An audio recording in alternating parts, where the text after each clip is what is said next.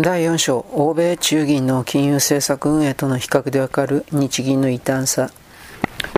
近年かつてであればおよそありえなかった手段を用いる金融政策運営に踏み切ってきた中央銀行は日銀だけではない。2008年リーマンショックによる世界金融危機立て続けに起こった欧州債務危機20年以降の新型コロナ感染症拡大。最近十数年の間に限定しても性質の違う危機に何度も見舞われるたび海外の主要中央銀行は物価中長期的な安定軌道を確保しようと自国経済安定的で持続可能な健全な成長軌道を確保しようと頭脳を結集させ全知全霊をかけて前例のない未知の金融政策運営を行った。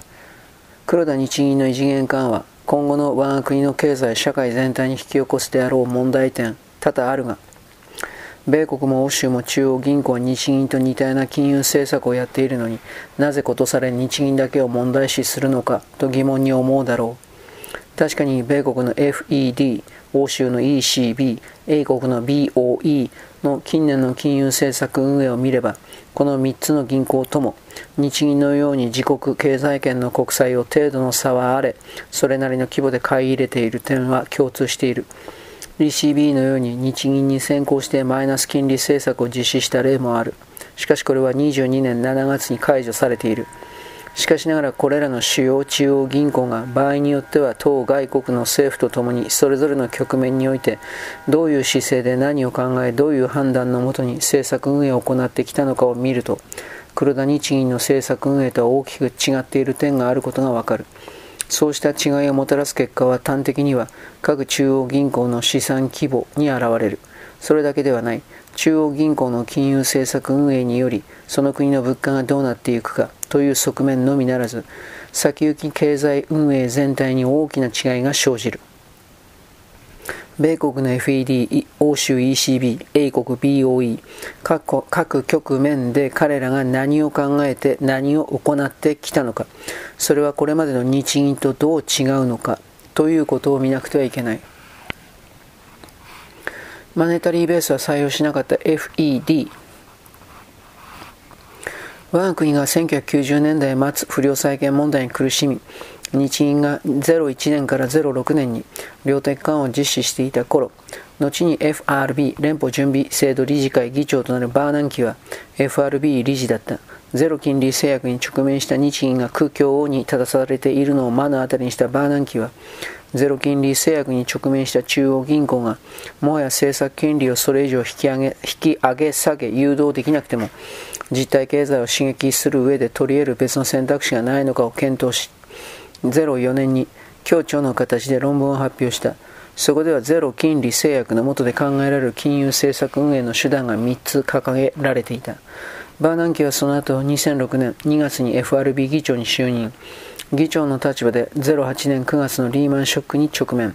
FED はほどなく2000年代の日銀と同じゼロ金利制約に直面。このバーナンキ論文論文を理論的な背景として未知の金融政策手段を試みていった。その際の FED の姿勢には後の黒田日銀とは最初から決定的な違いがあった。リーマンショック発生から3ヶ月しか経っていなかった08年12月、FED において金融政策運営を議論する FOMC、連邦公開市場委員会では、まず先行した日銀の量的緩和の経験をどう評価するかが徹底的に議論。日銀が2000年代の5年間実施した量的緩和は、バーナンキ論文においては3つ目の手段として挙げられていたものであった。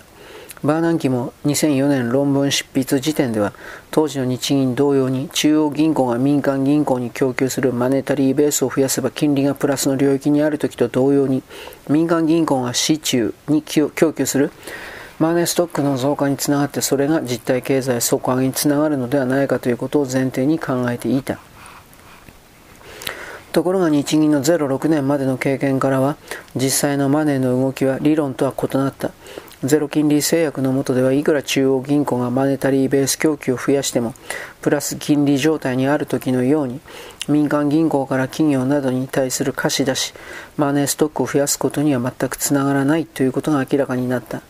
それを見たバーナンキは08年12月のフォーマック FOMC において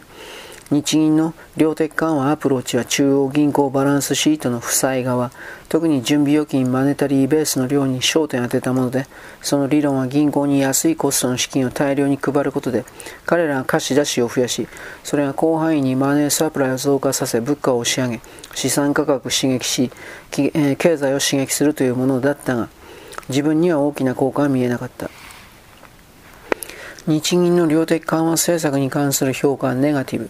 故に我々は日銀の量的緩和と異なる政策を議論したいと発言す発言している。同席した他の参加者からも同様の意見が出された。イエレン・サンフランシスコ連銀総裁当時、後の FRB 議長からは、